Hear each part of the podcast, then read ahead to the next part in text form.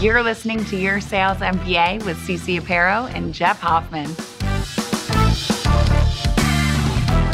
Call out the physical reactions you're having, it lessens them. Hi, Jeff. Hi, CC. I'm looking at your microphone, You are. and it's totally different than mine. Well, that's because you have the world's ugliest microphone. I do. it's I'm- so weird. First of all, it's like a It's Pringles Gina's can. fault. It's, the size of a Pringles can, Yeah. except it's three times as heavy. I And why know. does Cece have, an, have a nice one? Because I bought it for myself. Who bought it? I did.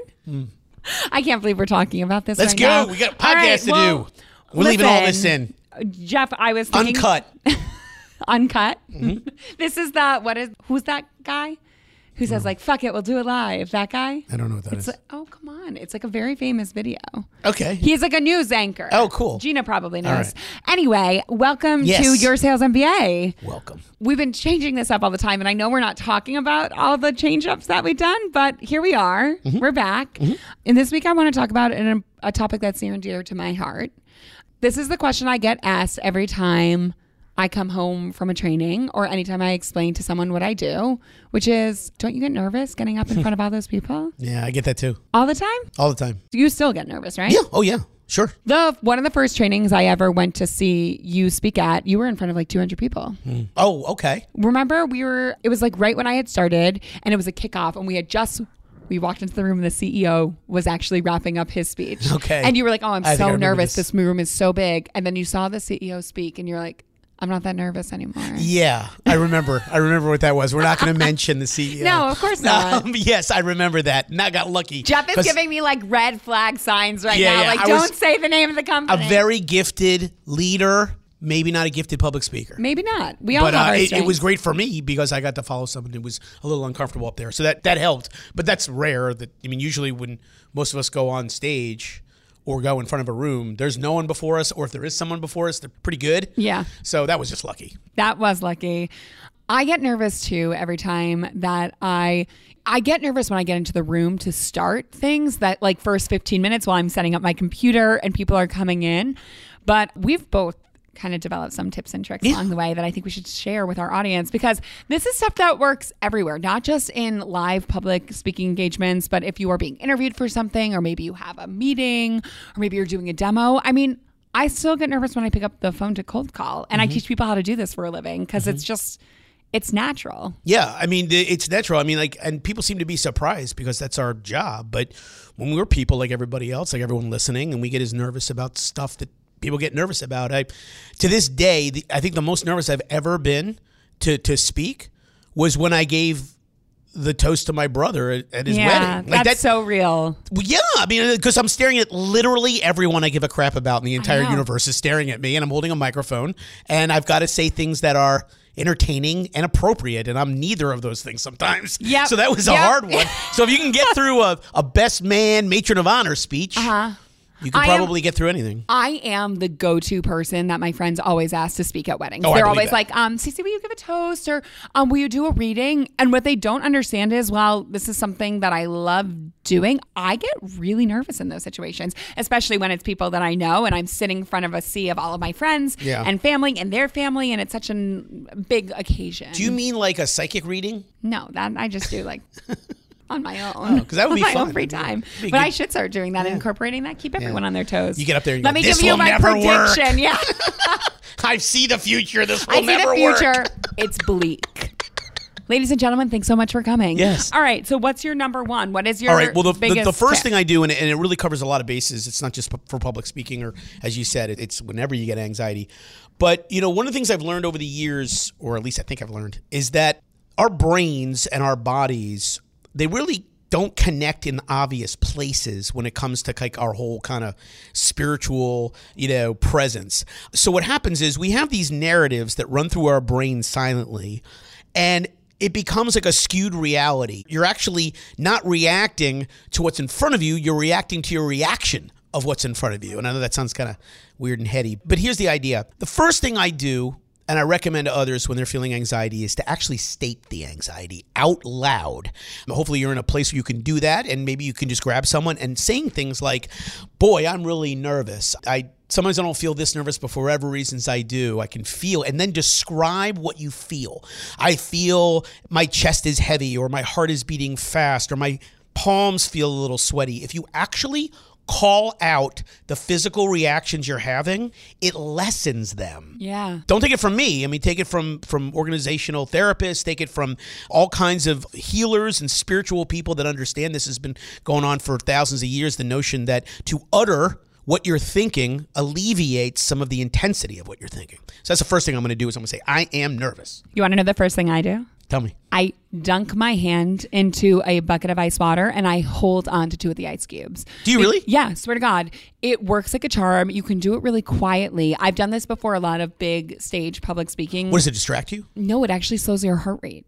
That's clever. Yeah, if you like hold the cold in your hand, it I'll try that. takes your heartbeat down. I actually remember I don't even remember how many years ago. It was like 4 years ago. You and I were speaking at the same event. It was one of the Mm-hmm. sales hacker conferences early on in Boston and you went on right before us and talk about that CEO being like a great tee up for you. I was like, we're fucked. My partner and I that we were following Jeff Hoffman and I had no idea what the actual format was for the day, who was coming before us and who was after us. And yeah, that sucked to find out that morning. So I literally walked it in like right into a nice cold bucket, grabbed some ice cubes. And so did my colleague Blake, who was also speaking with me. He was like, What are you doing? I was like, Taking my heart rate down. Good. He was like, Move over. I want that. That's too." a really good. I'm going to try that. Try it. I got another one. Another one is your instincts, my instincts, CC's instincts. They're all lousy. Your- our instincts are we have a big important meeting or presentation or speech to give. So we wind up building in a lot of prep time at the event.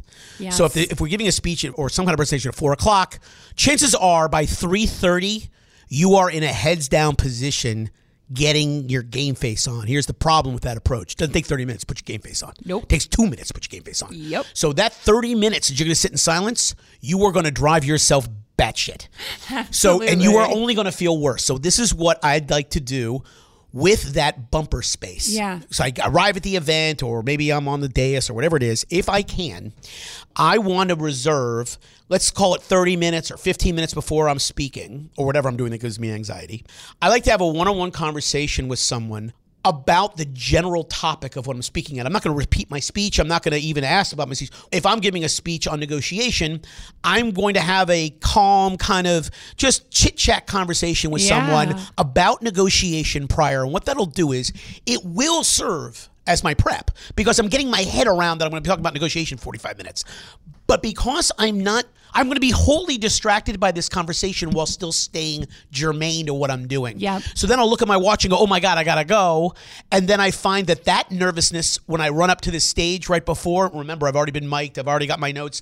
I find that bit of energy helps me. Yeah. But the 30 minutes sitting in a quiet room waiting to speak is misery. I totally agree with you. I do something similar, and I even do it when we go to trainings. I walk around the room and I introduce myself to people because I don't like that bumper. If I sit in silence for 30 minutes, the internal monologue that I have with myself is that I will drive myself crazy. Yeah. So I go around and I introduce myself to people and making the people who are in the audience I know they're real humans, like obviously. I'm not living in some fantasy world, but to put a name with the face and make them a real person. Where did you come in from?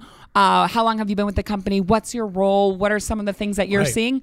It helps me give context to the day, and then I can call them out during the training or during a presentation, and they become like my buddy. And they're the person I'm looking to to like see how am I doing here, and they give me that smile because yeah, now yeah. we're best friends, and that that is my buffer. That's terrific. I like yeah. it.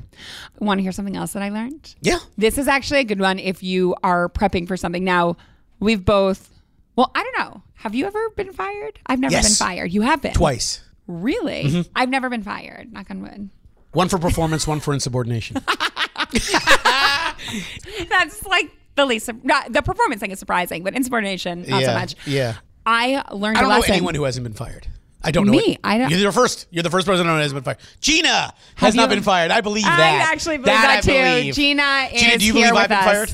Yes. That's amazing. Yes. I'm not everyone's cup I of was, tea. I was told that if you are in a hard conversation, whether you are firing someone or you're being fired or you're just having a tough conversation with a friend or a colleague or a boss, if you squeeze your butt cheeks together, it'll stop you from crying.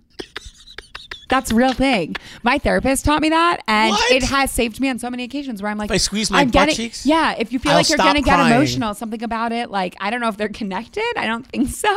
I'm no doctor. All right, let me just but, think about um, it. Let me just think about the mental acuity you'd need Yeah. when you're in the throes of sadness. But it has worked. to clench if your you butt go, cheeks. if but like if you know you're walking into a conversation, you're like, this is going to be emotional, and you have that in your back pocket, in your butt. Pocket. Hey, here's a very good, very good.